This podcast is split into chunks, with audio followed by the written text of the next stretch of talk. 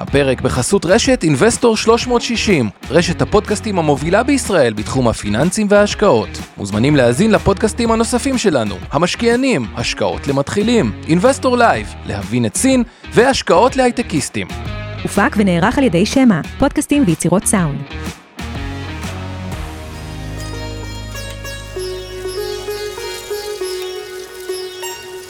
שלום, ניהאו, כאן יובל ויינרד מלהבין את סין, הערוץ שלכם לכל מה שצריך לדעת על המעצמה שתעצב את המאה ה-21. בפרק היום אני מארח אורח שהאמת שרציתי לארח כבר תקופה ארוכה, אה, ניצן דוד פוקס, אה, מבחינתי הבר סמכה הכי מעניין לעקוב אחריו בכל נושא הגיאופוליטיקה. אה, ניצן הוא אנליסט גיאופוליטי בכיר בבית ההשקעות אינפיניטי. יש לו פודקאסט מצוין בשם אה, המשחק הגדול, יש לו אה, מועדון מנויים שאני חבר בו, אה, שנקרא הפלג, אפילו ששמעתי איזה שמועה שאולי אה, חושבים על rebranding, אבל בכל מקרה התוכן עצמו הוא אה, מעולה, איכותי ביותר, מנה מרוכזת ו, אה, ומדויקת של אה, הגיאופוליטיקה שאתם צריכים מדי שבוע. אה, והוא גם כתב ספר על סין בשם הקיסרות אדומה. אז uh, ניצן הוא אורח נהדר לדבר עליו על כל העניינים הגיאופוליטיים ואנחנו שוחחנו היום על uh, כמה נושאים. כל אחד מהם היה יכול להיות כנראה פרק בפני עצמו. יצא הפרק הכי ארוך אני חושב בתולדות להבין את סין אבל uh, לדעתי אתם תהנו מכל רגע. אז האזנה נעימה והנה מתחילים.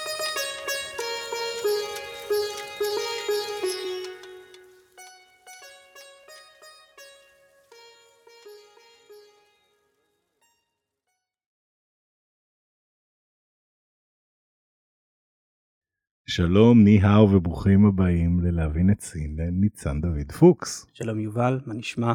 מצוין, מה שלומך? בסדר גמור, שלום למאזינים. כן, כיף גדול שאתה פה. כיף גדול אה, שהוזמנתי. אני, האמת, חשבתי על המון נושאים, דיברנו על זה גם קצת לפני, שאפשר לדבר עליהם, כי באמת איתך רוחב היריעה הוא uh, כמעט אינסופי, כמובן גם בהקשר של סין. Uh, אבל אני חושב שמה שיהיה באמת מעניין, ודיברנו עליו, זה באמת לנסות ככה להסתכל אה, על עתיד הסדר העולמי, כן. בוא נגיד זה כך, שזה מה שאתה גם עוסק בו הרבה, ו... אבל אולי לפני זה, לפני שאנחנו ממש נכנסים לנושא, אולי אתה יכול קצת אה, לספר על עצמך למאזינים שבכל זאת אה, לא מכירים לא מכירים. מסיבה כלשהי. אז נעים מאוד, ניצן דוד פוקס, אה, בן 31, השנה בן 31, 32 כבר. אני כעיקרון מרגיש בן 25 עדיין מבחינת המנטליות. כן כן. מוזר לי Same- ה-30. same here. כן, מוזר לי אני בן ה-30 ארבעים. ומשהו הזה. אה, נשוי, אב לשתיים. אה, אני התחלתי בכלל מבחינת ההשכלה האקדמית שלי, יש לי תואר ראשון בהנדסת חומרים בטכניון, יש לי תואר ראשון נוסף בכימיה. הייתי בעתודה האקדמית, התגייסתי לחיל האוויר. בחיל האוויר התחלתי להכיר טיפה את העולם הזה של יחסים בינלאומיים, דווקא מהזווית הטכנולוגית שהיום היא זווית מאוד דומיננטית נכון. ביחסים הבינלאומיים, אז התחלתי להכיר את זה מהתחום הזה של טכנולוגיות ושיתופי פעולה אה, בין צבאות ותקנים. אה, וזה עורר אצלי עניין, עורר אצלי עניין לקרוא, התחלתי להכיר את התיאוריה הזאת של גיאופוליטיקה. מהמם. אה, פתחתי ב-2016 את המשחק גדול כתחביב, כן. ומאז כלומר התפתחתי והתעצמתי והמשחק הגדול גם אה, גדל והתרחב. כן. ובסוף 2019 הפכתי הפכתי עצמאי הפכתי להיות גם אה, אנליסט גיאופוליטי בכיר בבית ההשקעות אינפיניטי. אה, והפכתי להיות אה, יועץ עצמאי מרצה עצמאי וכמובן יש לי גם את המשחק הגדול ואת מועדון המנויים שלו פלג. כן. שאני אגב מנוי ואני רוצה לציין פה לכל המאזינים אם אתם במקרה לא אה, יצא לכם להאזין עדיין למשחק הגדול אז מומלץ מאוד ופלג ספציפית אם אתם באמת מתעניינים בגיאופוליטיקה וזה משהו שאתם רוצים להבין לעומק אז אה, לדעתי אין שום פלטפורמה. בעברית שעושה את זה יותר טוב מזה. איך אבל באמת מעניין כלומר למדת משהו אחר לגמרי נכון. ונכנסת לעולם של הגיאופוליטיקה והיום אתה עושה את זה פול טיים בצורה מאוד ענפה ורחבה ועם הרבה כן. יוזמות ועשייה. אני חושב שמה שנותנים לך אה, מדעים מדויקים והנדסה זה את החשיבה ואת הכלים לבוא ולקחת תופעות אמפיריות ובעצם לפרק אותם ולתהות מה המודל. מה המערכת שאני רואה פה, מה הכוחות, מה השחקנים שבה. ובעזרת החשיבה השיטתית הזאת והגישה הזאת אתה מוצא את עצמך שאתה באמת יכול לבוא וללמוד ולנתח וגם לבצע חיזויים בהמון תחומים שהם לכאורה אה, מאוד רחוקים מההשכלה הפורמלית אבל בסופו של דבר גם במערכת הבינלאומית וגם במערכת הפיזיקלית יש לנו אה, מערכות שיש בהם שחקנים שיש להם כוחות שמפעילים אותם יש להם תשומות שהם צריכים הם נותנים outputs מסוימים וברגע שאתה מבין את זה ואתה לומד להתחיל להסתכל ולחפש את הדפוסים האלו אז פתאום אתה גם מקבל המון סדר מה שנראה כמו רעש וכאוס mm-hmm. וגם אתה מתחיל לראות uh, דפוסים ומגמות שעוזרים לך לקבל איזושהי הצצה למה שעתיד לבוא. מאוד מסכים ומתחבר לצורה שאתה מציג את זה. אמ, אז באמת אני אה, אני התוודעתי אליך בפעם הראשונה ולמשחק הגדול כשעשית את הסדרה על קיסר אדום. כן. שאגב למי שלא שמע מומלץ בחום גדול סדרה מאוד מקיפה שממש אה, מפרקת את כל הנושא הזה של סין גם מבחינת המערכת הפוליטית וגם מבחינת אה, צורת ההסתכלות שלהם על, על דברים והצורה שבה הם מנסים בוא נגיד להעצים את מעמדם כן. אה, ועם הרבה התייחסות כמובן לשי ג'ינפינג שעל שמו הסדרה אני מניח כמובן. ובאמת יצאנו לחפור פה בפודקאסט לא מעט עליו אבל הוא באמת איזשהו קו שמאוד שינה את הצורה שבה סין מתנהלת והצורה שבה העולם כן. תופס את סין. והסדרה שעשית אחרי זה הייתה אה, דווקא אה, אני חושב שזה היה פקס אמריקנה היה השם פוסט שלה? פוסט אימפריום. פוסט אימפריום סליחה נכון אבל אה, המהות שלה היה בעצם על להסביר קצת איך ארצות הברית הגיעה למעמד שלה ואיך. איך היא קצת פספסה בוא כן, נגיד אולי כן. את ההזדמנות הכי גדולה. אני, אני חושב שמה שהרבה אנשים הרבה מהביקורת שאני מקבל על פוסט אימפריום זה מפני שאנשים חושבים שזה כמו קיסר אדום סדרה על ארה"ב בזמן שהיא לא סדרה על ארה"ב אלא היא סדרה על הסדר הבינלאומי. Mm-hmm. היא סדרה שמנסה להבין איך קרה שארה"ב הפכה למעצמת על אה, ואיך קרה שהגענו מ... אה, של עליונות אמריקנית חסרת גבולות בשנות ה-90 ותחילת שנות ה-2000 למצב של מה שנראה כמו אה, כמו שמגדירים את זה עולם רב קוטבי של מעצמות מתחרות אחת בשנייה. איך הגענו לפה ולאן אנחנו הולכים גם. כן. אה, זאת הייתה המטרה המרכזית של אה, הסדרה של פוסט אימפריום. אני חושב שהיא מעבירה את זה בצורה מאוד טובה וזה גם הרבה אה, דברים אני, אני חושב נושא אחד שמאוד אה, בלט לי שם וזה וזה באמת איזשהו הפספוס הכי גדול אולי של ארה"ב שאיפשהו ב, בתקופה שבה היא הייתה בעולם רגע כזה של עולם חד קוטבי והיא בעצם מכתיבה את הכל כן. היא יצאה לכמה אה, מלחמות מיותרות מאוד או לפחות הצורה שהם התנהלו היו הייתה מיותרת מאוד. וזה משהו שסין אה, ידע לנצל מאוד מאוד טוב אה, לזכותה לא באופן ישיר אלא יותר בוא נגיד את חוסר תשומת לב של ארה"ב כן. לדברים החשובים יותר אולי להשקיע בהם אם היא רצתה לשמר את המעמד הזה. אה, אז בעצם זה זה יהיה אולי ה-overarching theme ככה של, ה, של השיחה שלנו היום. אבל אני אשמח שנתחיל אולי בסקירה שלך ככה על איפה אתה חושב שאנחנו באמת נמצאים היום כן. אה, ומה לאן אנחנו הולכים. כן. אז אולי כדאי שנתחיל בלהבין את המושגים שאנחנו מדברים עליהם ואז גם נוכל אה, לנהל דיון שהוא יותר חכם על איפה אנחנו נמצאים בו היום. אנחנו יכולים לזהות שלושה מצבים של המערכת הבינלאומית. המצב הראשון הוא מצב של מערכת חד קוטבית. יש לנו מעצמה אחת, מעצמת על, שלכל מדינה יש אחת משתי אופציות, או שאתה עם המעצמה או שאתה בחוץ. כלומר, או שאתה מקבל את ההגמוניה של מעצמת העל, את הערכים שלה, או לכל הפחות מראה שאתה מסכים איתם, או שאתה מוצא את עצמך מול המחנה המעצמתי, שהוא המחנה היחיד שיש. אז בתחילת, בשנות ה-90, תחילת שנות ה-2000, ארה"ב היא מעצמת העל היחידה, היא ההגמון העולמי, ומה שאתה רואה זה שכל המעצמות הגדולות האחרות או שהן דמוקרטיות ליברליות עם שוק חופשי, או שהן עושות סימנים שהן הולכות לכיוון הזה, או לכל הפחות מכירות במערכת הזאת. כלומר, הייתה לנו את uh, רוסיה בשנות ה-90, תחילת שנות ה-2000, שמתמודדת גם עם המעבר לדמוקרטיה וגם עם המעבר לשוק חופשי, mm-hmm. ויש לנו את סין שבשנות ה-90 אה, נתונה בעיצומן של הרפורמות הכלכליות, ובחלום של אה, הרבה מאוד אה, אמריקנים, בתחילת התהליך להפוך לאיזושהי בורגנות שתבשר על דמוקרטיה ליברלית בסין.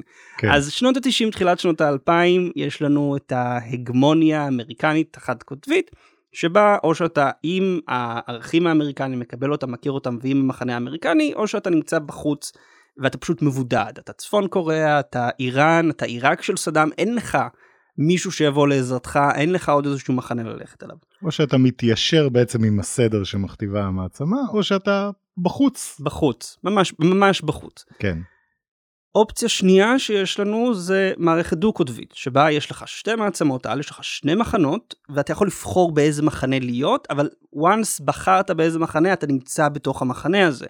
וזה מה שהיה לנו במהלך המלחמה הקרה. הייתה לנו את ברית המועצות, היה לנו את הגוש הסובייטי, והייתה לנו את ארצות הברית ואת המחנה המערבי. עכשיו, כן היו איזה שהן מדינות שרצו אה, לשחק ולהיות מחוץ למחנות, אבל... הבלתי מזדהות. הבלתי מזדהות, אבל כן. בסופו של יום, לדוגמה הודו, כן, הודו רצתה להיות בלתי מזדהה, אבל בסופו של יום, בגלל שהיא לא אה, הסתמנה כמישהי בתוך המחנה האמריקני, אז האמריקנים יחסית דחקו אותה הצידה, והיא נאלצה להסתמך יותר על ברית המועצות בשביל נשק צבאי, בעודה גם רואה את פקיסטן, היריבה הגדולה שלה, מקבלת סיוע מערבי מאוד משמעותי, מפני שהיא החליטה להצטרף למחנה המערבי, ואגב, אה, זה אה, זיכרון שעדיין הולך עם הודו. כן. כלומר, כשאנשים מסתכלים על הודו ואומרים, מה, הודו היא חלק מהמחנה המערבי, אז לא ממש, כי הודו, כשהיא מסתכלת על המחנה המערבי, היא אומרת, המערב במשך עשרות שנים מימן דיקטטורה צבאית, גרעינית, על סף דלתי, רק מפני שזה התאים לו מול הסכסוך מול ברית המועצות. ולכן, כן. כשעכשיו המערב בא ומבקש ממני, אל תקני נפט מרוסיה, הודו אומרת, חבר'ה, זה בעיה שלכם, כן? מה, ה- לגמרי. יש אה, קטע של אה, שר החוץ ההודי מלפני כמה שבועות, שפשוט בא ואומר, אירופה צריכה להבין שהבעיות של אירופה הן לא הבעיות של העולם. כן. כלומר, הודו לא הולכת להתיישר עם המערב, רק בגלל שיש למערב בעיה, לא אומר שזו הבעיה של הודו.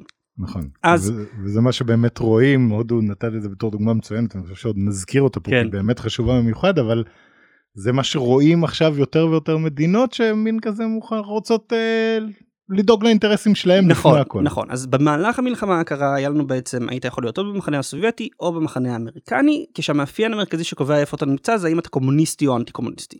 כן. לא אם אתה דמוקרטי, כן? כי אם אתה דיקטטורה צבאית בדרום אמריקה, אבל אתה זורק קומוניסטים ומסוקים, עד עוד שם הוא ידיד שלך. אולי לא חבר כן. מאוד טוב, but we're okay with you. כן. אוקיי? וככה בעצם הייתה החלוקה וככה היית מקבל סיוע או לא מקבל סיוע. מערכת רב קוטבית, אוקיי? ושזה כבר אומר שיש לנו, יש לנו שלושה מחנות ושלוש מעצמות או יותר, כבר. אומר שמדינה לא חייבת להתחתן רק עם מעצמה אחת. כלומר, כן. אני, לדוגמה, הודו, מהמם. אני כהודו יכולה לעשות שיתוף פעולה מודיעיני עם הברית מול הסינים, ובאותו זמן לקנות נשק מהרוסים, ולנהל את המדיניות חוץ העצמאית שלי במזרח התיכון, כלומר לעבוד גם עם איחוד האמירויות בקשרים כלכליים, וגם להשקיע באיראן, וגם להיות ידידה מאוד טובה של ישראל. כן. כלומר במערכת רב קוטבית כבר המדינות לא צריכות להיות אה, מחויבות רק למחנה אחד, אלא הן יכולות לנוע בין המחנות, וגם המ- ה- ה- המערכת שלך כולה כבר קשה יותר לבוא ולסמן מחנות. כלומר ברור שיש לך את המחנה המערבי של ארצות הברית והאיחוד האירופי ויפן, אוקיי? פחות או יותר. כן. וגם שמה אני אומר פחות או יותר, כי נגיד אם תשאל את האיחוד האירופי בנוגע לסין, האיחוד האירופי בא ואומר לא, אנחנו רוצים יחסים כלכליים עם סין, ואנחנו לא כן. כל כך מרוצים מהתחרות האסטרטגית שארצות הברית מנהלת והתחרות הטכנולוגית שארצות הברית מנהלת. נכון. ומצד שני אנחנו גם מכירים בזה שבגלל המלחמה של רוסיה באוקראינה אנחנו יותר ויותר תלויים באמריקנים. כלומר, האיחוד האירופי מוצא את עצמו בגלל המלחמה של רוסיה באוקראינה אה, יותר ויותר תלוי בארצות הברית ולכן גם יותר ויותר כפוף אליה וכנראה זה גם ישפיע על היחסים שלה עם סין. אבל, אה, אבל זה, אבל זה באמת ישפיע על היחסים שלה עם סין כי היא צריכה להתיישר למה שהאמריקאים רוצים לא נכון. כי הם חושבים שזה הדבר הנכון בעולם אידיאלי. שוב אז, אז, יהיה. אז יהיה, יש דיון יש דיון עכשיו שאתה רואה בתוך אירופה שבאמת יש את הקול ה- נקרא לזה אני רוצה לקרוא לו פרגמטי אבל אני לא יודע עד כמה הוא באמת פרגמטי אבל נקרא לזה אה, הקול של העסקים. גם, כן. זה גם קול העסקים וזה גם הקול של אוטונומיה אירופאית שבאה ואומרת. אירופה צריכה להיות אה, שחקן עצמאי מארצות הברית. ובמצב אה, כזה היא לא צריכה להתיישר, ליישר קו עם סין, ויש לנו גם את הקול העסקי שבא ואומר, סין היא כלכלה מאוד חשובה לאירופה. מהמם. עכשיו גם ניתקנו את הקשרים הכלכליים את רובם עם רוסיה, אנחנו צריכים את השוק אה, הסיני. מהמם. אז שני הקולות האלו כן תומכים אה, בגישה אה, יותר ידידותית של אירופה לסין. לעומת זה כמובן גישה שסין מאוד מאוד מנסה לעודד, משמעית. אתה- ועצמאות אירופאית כלומר, אסטרטגית, אתה, אתה, זה קו נכון, הזמן. האסטרטגית אה, כן. של אירופה, שזה משהו שמקרון, שצרפת מאוד אממ. מקדמת, ופתאום אתה רואה את הביטוי הזה יוצא מהשפתיים של אה, בכירים סינים, כולל של שי ג'ינפינג, נכון, כי הסינים מבינים שזה הקלף לשחק עליו אם הם רוצים לבצע איזושהי הרחקה בין אירופה ובין ארצות הברית. כן. לעומת זאת יש לנו אבל לתקן את הקול, נקרא לזה את הקול הביטחוני, או אפילו את הקול האידיאולוגי שמודאג מהיחסים ב- עם סין ומודאג מהתלות מסין, מפני שהוא רואה בסין וברוסיה איזשהו מחנה אוטוקרטי אחד, כן? החלוקה היום שממשל ביידן מנסה לקדם זה של דמוקרטיות מול אוטוקרטיות, שזה כן. דומה לקומוניזם מול אה, קפיטליזם, שזה דומה אבל זה לא באמת עובד, כי אתה יודע, לקרוא, אתה מסתכל נגיד על מי, מי נמצא בתוך המחנה הדמוקרטי, אז יש לך כמובן את ארצות הברית ובריטניה וצרפת. כן.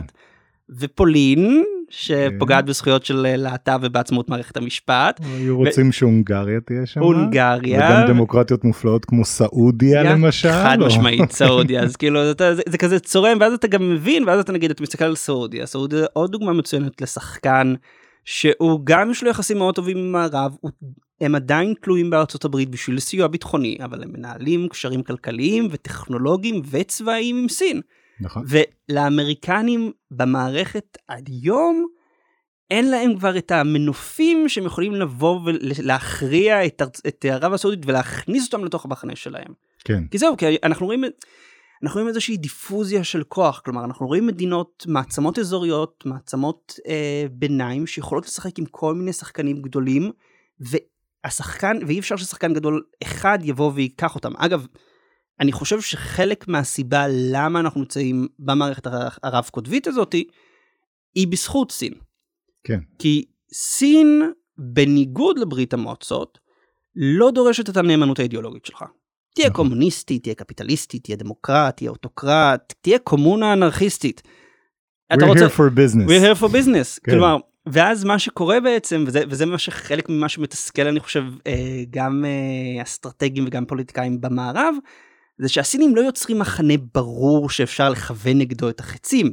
כן, ואתה גם מאוד קשה לבוא ולהגיד, כלומר כשהיה לך את ברית המועצות אז תמיד היית יכול להפחיד uh, מדינות עם זה שברית המועצות תתמוך בקומוניסטים אצלכם ותעשה הפיכה נגד השלטון. אוקיי, נכון, that's a no no. הסינים לא הולכים לעשות את זה, כן? הסינים אין איזושהי תוכנית הם להתפשטות של- במוצהר לא מתערבים בעניינים הפנימיים של מדינה, חד- תהיה הממשלה הזאת, תעשה הפיכה ותהיה מדין- ממשלה אחרת, סבבה, מי ששולט אנחנו עובדים. חד. משמעית. אז בעצם מה שקורה לך זה שיש לך מצד אחד מה- את המעצמת העל האמריקנית שהיא במנטליות הזאת של מחנה של אתה איתנו או נגדנו, ומצד שני יש לך את סין שהיא, אני אפילו, אפשר לקרוא לזה במנטליות של אנטי מחנה. כלומר, כן. תהיה, תהיה בעסקים עם ארצות הברית, תהיה בקשרים עם ארצות הברית, תהיה דמוקרטיה, תהיה דמוקרטיה ליברלית, מהמם. לא אכפת לנו. אנחנו לא מתערבים בעניינים הפנימיים שלך, אתה לא מתערב בעניינים הפנימיים. שלנו, ואנחנו עושים עסקים. כן. וזה מה שגם כל כך, אה, אתה יודע, מקשה על אנשים, אנשים חושבים עכשיו על העולם בתור אה, התנגשות של שני מחנות גדולים, אלא יש לנו את המחנה הסיני ויש לנו את המחנה האמריקני שמתנגשים, אבל כשאתה מסתכל רגע, אוקיי, מי, מי במחנה הסיני? כלומר, רוסיה לכאורה היא המועמדת הכי טובה להיות בעלת הברית האסטרטגית כן. של סין, אבל במלחמה הם לא מקבלים סיוע צבאי כלשהו מסין, נכון. אה, סיוע כלכלי גם כאילו הסי- הסינים שמחים לקנות נפט בזול זה בערך בדיוק, ה- הם שמחים לקנות נפט אה, רוסי בזול והם ישמחו לקנות נכסים רוסים בזול כן, אבל פה בערך מסתיים הסי- הסיוע הכלכלי. איראן גם לכאורה חלק מציר הרשע אבל אה, בדצמבר היה לנו את הוועדה את, ועדה, את הפסגה של אה, שי ג'ינפינג עם אה, מנהיגי מדינות המפרץ הפרסי כן. שיצאו בכמה הצהרות שהרתיחו את האיראנים, אממ. עשו- ה- הסינים סוג של זרקו את האיראנים מתחת לגלגלי האוטובוס. ממש. אז שוב, אז אתה מנסה כאילו לבוא ולהגיד, יש, יש את המחנה הנגדי הזה, ואז אתה מחפש אותו, ואתה רואה שהוא מאוד אמורפי. כלומר, יש בהחלט את הגוש המערבי שמונהג על ידי ארצות הברית, שמאוד מנסה לשמור אותו קוהרנטי, כגוש. כגוש, כן. ויש לך את סין שפשוט מנהלת המון משחקים אזוריים בכל מיני מקומות. ואני חושב שזה מה שבדיוק מביא אותנו לתוך העולם הרב קוטבי הזה, כי אין, אין לך, כדי שיהיה לך מערכת דו-קוטבית, אתה צריך ששתי, מעצ... ששתי המעצמות, כל אחת תרצה לבנות גוש. כן. כי כשיש לך רק מעצמה אחת שרוצה לבנות גוש ומעצמה שנייה שאומרת תעשה מה שאתה רוצה אבל אנחנו נעשה איתך בעסקים זהו אתה, אתה כלומר אתה לא במערכת דו קוטבית ואתה עכשיו נכנס למערכת רב קוטבית כי אם המדינה אני ניקח דוגמה שהיא אני חושב שהיא פחות מוכרת למאזינים אבל היא, היא דוגמה מצוינת מלחמת האזרחים באתיופיה. כן. כן? ארצות הברית מטילה סנקציות על אדיס אבבה, דורשת ממנה להפסיק את המלחמה בטיגריי, אה, דורשת ממנה להיכנס לשיחות אה, הסכם שלום. והאתיופים אומרים בכזה "מ, לא. והולכים לסגור, חותמים על הסכם שיתוף פעולה צבאי עם רוסיה, חותמים על, ש... על הסכם שיתוף פעולה אה, כלכלי עם סין, ומקבלים נשק מטורקיה ואיחוד האמירויות. כן. כלומר ארה"ב ההגמון העולמי מתערבת ב... לכאורה מ- מלחמה מלחמה במדינה שלא אמורה לשרוד מול לחץ אמריקני כן. אבל למדינה הזאת יש עכשיו אופציות כלומר נכון. אם האמריקנים סוגרים את הדלת יש דלתות אחרות אני, אני כבר לא זה לא כמו עיראק של סדאם בשנות התשעים שכאשר תחת הסנקציות הבינלאומיות של האו"ם האופציה היחידה שלו הייתה להיענות למשטר הפיקוח כלומר כן. לא, לא היו לו אופציות אחרות אף אחד כן. לא יבוא ויושיע אותו היום אם אני דיקטטורה שנמצאת תחת סנקציות אמריקניות יש לי אופציות אני ונצואלה אני הולך לדבר עם איראן עם רוסיה עם סין כן. אני קובה אני הולך לדבר עם איראן רוסיה וסין כלומר יש לי כן. אופציות אחרות אה, מול הלחץ האמריקני וזה מאוד מקשה על האמריקנים אה, לנסות ולנהל את העולם כהגמון יחידי. כן.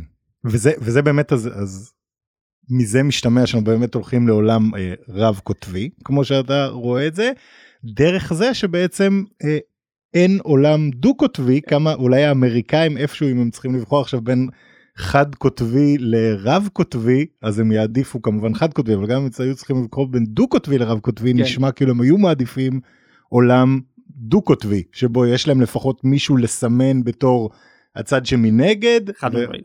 ש- שאפשר אתה גם יכול לסמן אה, סכסוך אידיאולוגי מלחמה אידיאולוגית מובהקת כאילו שאם אתה דמוקרטיה אתה איתנו אם אתה אוטוקרטיה אתה נגדנו נכון. אה, וזה לא קורה. ואגב באמת אנחנו רואים שעכשיו כל המדינות שהן לא אה, חד משמעית בוא נגיד או, או אמורות להיות בצד האמריקאי באופן מובהק אז הן ממש מעדיפות את הקו שמציעים להם בסין שאומר בואו תהנו מכל העולמות כן. למה אתם צריכים לבחור. הסעודים אפרופו באותה פסגה שהזכרת ממש אה, יצאו עם הצהרה רשמית כזאתי של אנחנו לא מקבלים כאילו את זה שצריך לבחור אנחנו רוצים לעבוד גם פה וגם פה ויש לנו מה להתערם ולתרום במערכת יחסים עם ארצות הברית וגם עם סין וגם עם מדינות אחרות וזה בעצם הקו שסין רוצה לדחוף כי מבחינתה נכון עכשיו חשוב להבין שגם עם כל הדיבורים האלו על רב קוטביות ומעצמות אחרות ארה"ב היא עדיין המעצמה החזקה בעולם. הדולר הוא עדיין הרזרב קרנסי של העולם. נכון, כלומר, ארצות, זה לא שאנחנו רואים היחלשות אבסולוטית של ארה"ב. ארה"ב היא עדיין מעצמת העל של העולם, יש לה את הכוח צבאי שאף אחד לא מתקרב אליו, יש לה כוח כלכלי שאף אחד לא מתקרב אליו, השפעה פיננסית שאף אחד לא מתקרב אליו. אבל מה שראינו בעצם זה את האמריקנים וזה שמביא אותך מביא אותנו לנקודה שהעלית בעצם איך האמריקנים פספסו איך, איך, איך הם מה קרה אז מה שקרה זה שבתחילת שנות ה-90 כלומר 1989 הגוש הסובייטי מתפרק מהמם. 1991 ברית המועצות מתפרקת כן. וארצות הברית נשארת כמעצמת על יחידה. וארצות הברית ב-1991 בסוף 1991 בעצם ניצחה את המלחמה הקרה. ואז קורה משהו מאוד מוזר. כשהאמריקנים ניצחו את מלחמת העולם השנייה הם גררו את גרמניה ויפן אז שתי המעצמות התעשייתיות הגדולות גררו אותם לתוך הסדר המערבי. כן. הביסו אותם הביסו אותם באופן מוחלט אה, הכתיבו חוקות דמוקרטיות חדשות דנאציפיקציה במערב גרמניה כלומר הפכו את uh, מערב גרמניה ואז גרמניה ואת יפן למדינות ליברליות. הכניסו אותם לתוך הסדר האמריקני. נכון עם הרבה אינסנטיב אה, כלכלי ברור הרבה ו- אינסנטיב כלכלי. סוף סוף יפן יכולה לקבל אה, גישה לנפט אמריקני ולפחם ולברזל מבלי שהיא צריכה לכבוש מדינות אחרות. שזה אגב היה הקלה מצוי... מדהימה גם לכל מזרח אסיה. נכון. שסוף סוף היפנים לא צריכים לכבוש אותך כדי להשיג גישה לאורז. לגמרי. אז הם עם המון אינסבטיבס כלכליים ובעצם הכניסו את אה, יפן וגרמניה לתוך סדר האמריקני.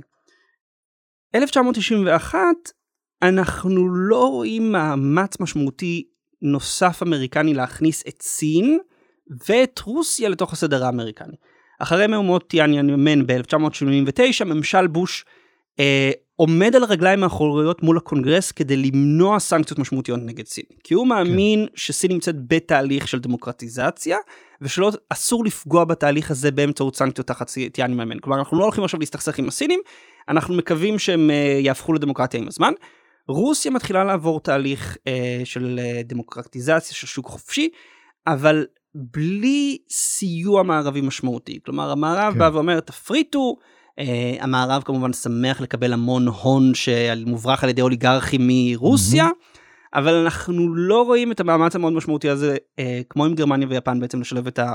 רוסים לסדר האמריקני. בטח שאין איזה תוכנית סדורה שנותנים להם ככה, ככה תעשו את זה, זה הצעדים שאתם צריכים, שוב, בתמורה אתה, תקבלו את ה... ניסו לעשות להם איזשהו shock treatment, כן, לפחות כן. במקרה של הרוסים, תפריטו את הכל, ואיזה קטע, כשאתה מפריט את הכל, וכאילו אתה מפריט את זה לא כמו שצריך, שבעה אנשים יש שבעה אנשים, כן, שקונים את כל הכלכלה, ורוב, והשאר פשוט אה, סובלים.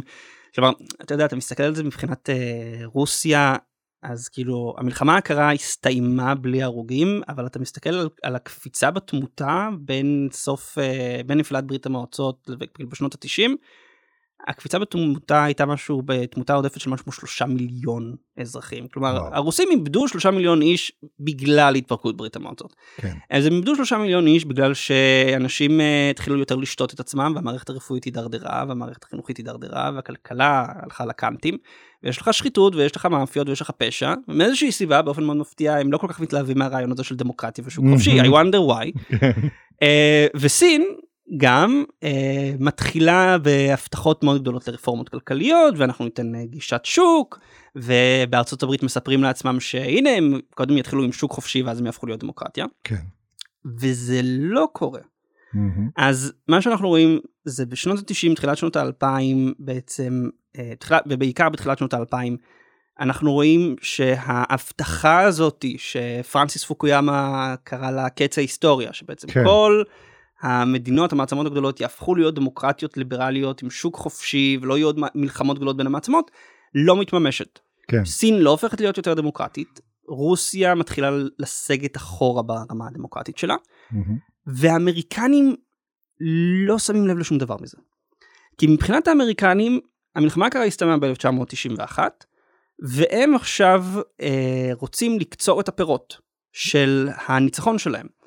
אז מ-1961 אנחנו רואים את ההתבססות הזאת של הקונספט של קץ ההיסטוריה, אה, דגש על אה, כלכלה וסחר חופשי כיעד בפני עצמו. ארה"ב מאמינה שסכסוכים גיאופוליטיים הם משהו שהיה בעבר, הם הולכים לסחור עם קולם, אה, הם הולכים לפתוח את סין לעולם, רוסיה בדרך להצטרף אלינו, והם הם, הם בעצם ממוקדים בזה שהעולם עובר, הופך להיות, יהפוך להיות שוק חופשי משותף מאוחד שבו מלחמות גדולות בין מעצמות תהיה נחלת העבר.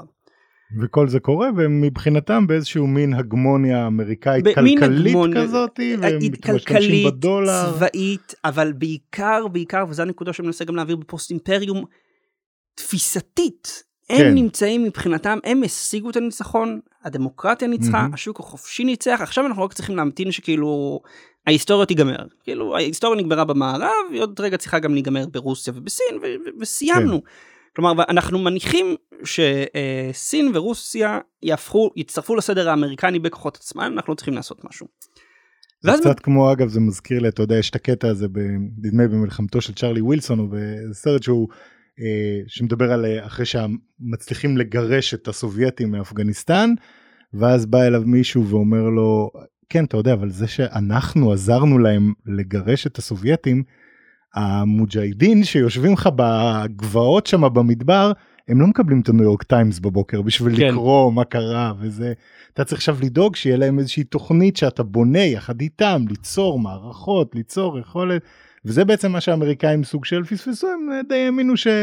אוקיי כולם הבינו שניצחנו האינרציה כבר תביא את כולם להתכוונן אלינו ואנחנו לא צריכים להתקרב אלינו וגם יש כאילו אתה יודע יש מקומות שהם חשובים כלומר מזרח אירופה חשובה בגלל קרבה של מערב אירופה מזרח אסיה חשובה בגלל שהיא חלק מהאוקיינוס השקט ואפשר לסחור איתה ויש לה את הכלכלות העולות של מזרח אסיה. אפריקה שמתחת לסהרה והמזרח התיכון לא מעניינים כי הם לא מעניינים כלכלית אז אתה יודע למה שנקדיש יותר מדי קשב כן. למקומות האלו. ואז ב-2001 יש לנו את התקפת ה-11 בספטמבר. מהמם. ומה שאנשים טועים, התקפת ה-11 בספטמבר לא הוכיחה לאמריקנים שקץ ההיסטוריה היא גישה לא נכונה. להפך, כל מה שהמתקפה הוכיחה להם זה שאתה צריך לייצא את קץ ההיסטוריה. כי מה בעצם קרה? ארה"ב, המדינה הפוסט-היסטורית, מהמם. הותקפה על ידי, אה, יסלחו יסלחו לי על הביטוי המאזינים, אה, שוכני מערות, מערות ומדבריות כן, אה, היסטוריים. כן, אז המסקנה, ו- וזו הייתה התפיסה שאיתה ארה"ב נכנסה לתוך המלחמה, לתוך המלחמה בטרור, זה שהאזורים האלו שהגלובליזציה עדיין לא הגיעה אליהם, האזורים ההיסטוריים, אנחנו לא יכולים כבר להתעלם מהם, אנחנו נצטרך לייצא את הקץ ההיסטוריה אליהם, אנחנו נצטרך לגרור אותם, אם צריך, בשערות ראשם, אל תוך הגלובליזציה. אז אנחנו ערביים. ניקח את אפגניסטן, ואנחנו ניקח את עיראק, ואנחנו נהפוך אותם למדינות דמוקרטיות של שוק חופשי, וברגע שנהפוך אותם, אז כל האזורים האלו שהיו בפריפריה של הגלובליזציה, ייכנסו אליה, אנחנו נביא את קצב ההיסטוריה גם אליהם, ואז נשיג סוף סוף את השלום העולמי שלנו. 20 שנה אחרי, הרבה מאוד טריליוני דולרים, חיים אמריקאים שהלכו, כן, זה לא... והרבה תשומת לב שלא הוקדשה למקומות. הנכונים. נגיד, נגיד, נגיד את זה ככה, אם היה מישהו, כנראה שאם היו שואלים איזשהו אנליסט גיאופוליטי, מה, מה אתה חושב על זה, אז הוא היה אומר להם, תראו, מדינה שמבוססת בעיקר על עוצמה ימית, ארה"ב היא מעצמה ימית, כן, שרוצ... והיא רוצה לפלוש למדינה נעולה יבשתית, כמו מהמם. אפגניסטן, that's a no no. That- כן. that's a, אה, כאילו אין- אין לכם, אין, אתם לא תשיגו שום רווח אסטרטגי מזה, כלומר את, אתם רק הולכים uh, to overextend your resources, אתם כאילו הולכים להיכנס לתוך מצב חדש של מלחמה שכל היתרונות שלכם לא יהיו רלוונטיים אליה. כן, Uh, אבל זה לא עניין, כי הקונספט באמת, התפיסה, התפיסה באותו זמן הייתה, יש לנו את הפריפריה של הגלובליזציה, ואנחנו צריכים להביא את הגלובליזציה לתוך הפריפריה הזאת ולחבר אותם.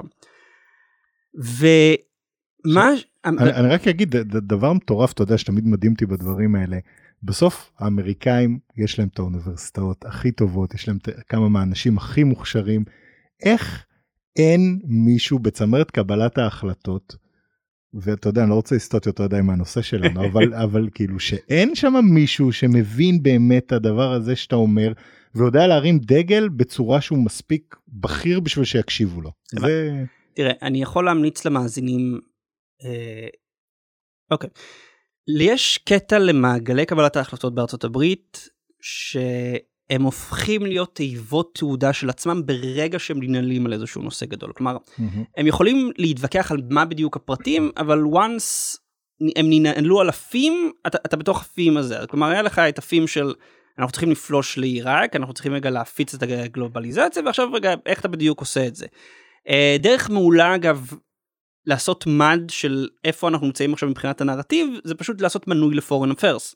כן, זה הירחון היוקרתי המוביל ביותר בארצות הברית כן. אה, ליחסים בינלאומיים. אה, כותבים שם נשיאים וסגני נשיאים ומזכירי מהמם. מדינה כל האנשים האלו. אתם לא, אתם לא צריכים להתעמק יותר מדי חלק מהמאמרים הם באמת זבלה כאילו כן. לא, לא, לא, לא שווים את ההתעמקות אבל אתה רק רואה ואתה כאילו אתה מבין את הפים כלומר לדוגמה אני מנוי מסביבות 2017 אתה ממש היית יכול לראות כאילו איך פתאום כל ה... כל ה אה, מערך האקדמי הזה של מקבלי החלטות והוגים ב- בחוגים מדיניים ממצב של טוב בוא נעבוד עם סין וסין הולכת להיות דמוקרטיה ולאט כן. לאט פתאום זה הופך כזה לא לא רגע אנחנו בעימות ויש לנו תחרות וכאילו כן, אתה, אתה, כן, אתה כן, רואה איך כן, זה כן. מתקדם נכון, אז ממש. תחילת שנות האלפיים פשוט עברנו ממצב של טוב קץ ההיסטוריה הגיע למצב שאנחנו צריכים לייצר את קץ ההיסטוריה. והעניין הוא אבל שקרו אה, אה, שתי בעיות. א', ארצות הברית בעצם אה, סוג של השתכרה מכוח. היא הייתה בטוחה שהיא יכולה להיכנס למדינה אחרת, לשנות אותה מהיסוד, לבנות דמוקרטיה כשאין תנאים לדמוקרטיה, אוקיי? לא הייתה שם דמוקרטיה אף פעם, אנשים לא יודעים בכלל את הקונספט של, של מה- דמוקרטיה, אין כן. אין לך את הבסיס החברתי בשביל דמוקרטיה, אוקיי, אבל- אז קודם כל שיכרון כוח ברור ומובהק של ארצות הברית יכולה לעשות מה שהיא רוצה והיא צריכה לעשות את זה.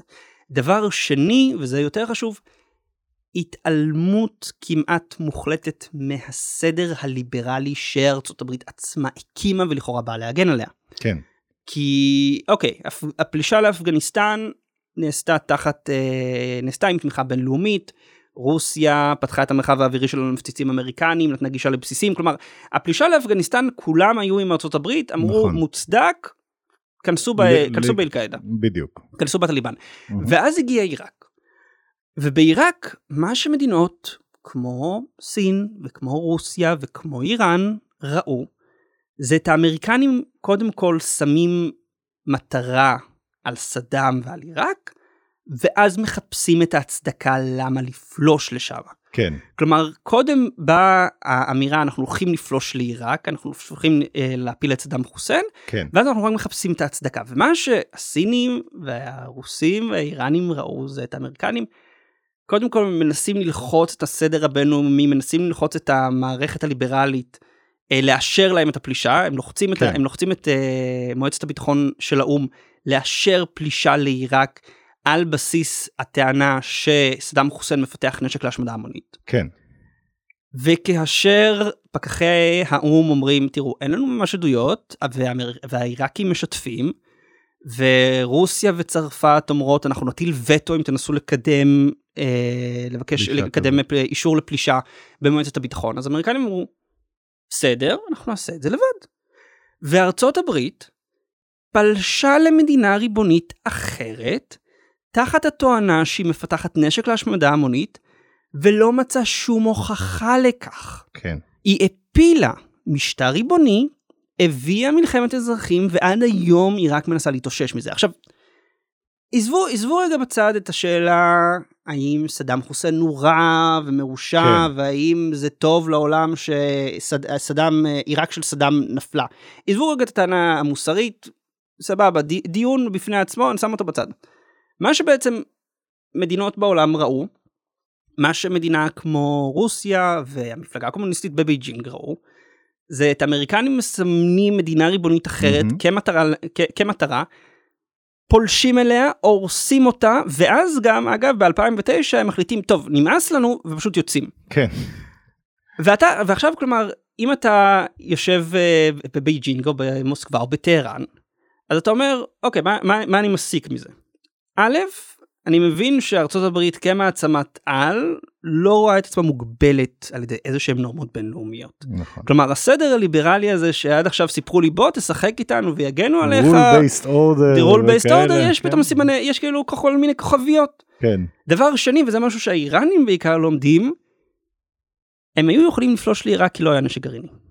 סד- לסדאם לא הייתה תוכנית נשק גרעיני אז אז האמריקנים נכנסו כמו שצריך אגב וזה ב-2011 כשהאמריקנים ונאטו אה, עוזרים להפיל את קדאפי שוב גם קדאפי ויתר על תוכנית אה, לנשק להשמדה המונית נכון. ולכן אגב איראן וצפון קוריאה כשאומרים להם היום תוותרו על הפצצה אז הם אומרים אה, להם אה. כאילו אוקיי ומה אם בעוד חמש שנים פתאום ארצות הברית כן. שוב תחליט כאילו זה התעודת ביטוח שלהם מה- אם- פתאום שוב כל מיני מאמרים בפורן אפרס יתחילו כן. כזה לזוז לכיוון הזה של טוב אנחנו חייבים לפלוש לאיראן כדי לייצב את נכון, המזרח נכון, התיכון. נכון.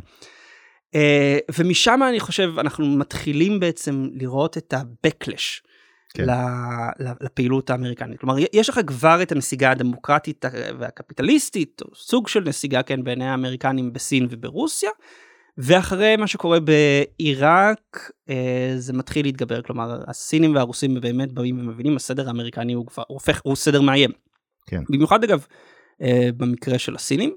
ומשם והלאה בעצם אנחנו רואים אה, גם את הדעיכה בכו, בעוצמה של אה, ארה"ב בדעיכה היחסית שלה מפני שהיא כל כך שקועה בתוך המלחמות האינסופיות האלו בעיראק ואפגניסטן. כן. ובו זמנית אנחנו רואים את העלייה של מעצמות עצמאיות רוסיה וסין שהן אה, מתנגדות בעצם לסדר שהאמריקנים רוצים מתנג... הן כבר לא מוכנות להכיר בהגמוניה האמריקנית.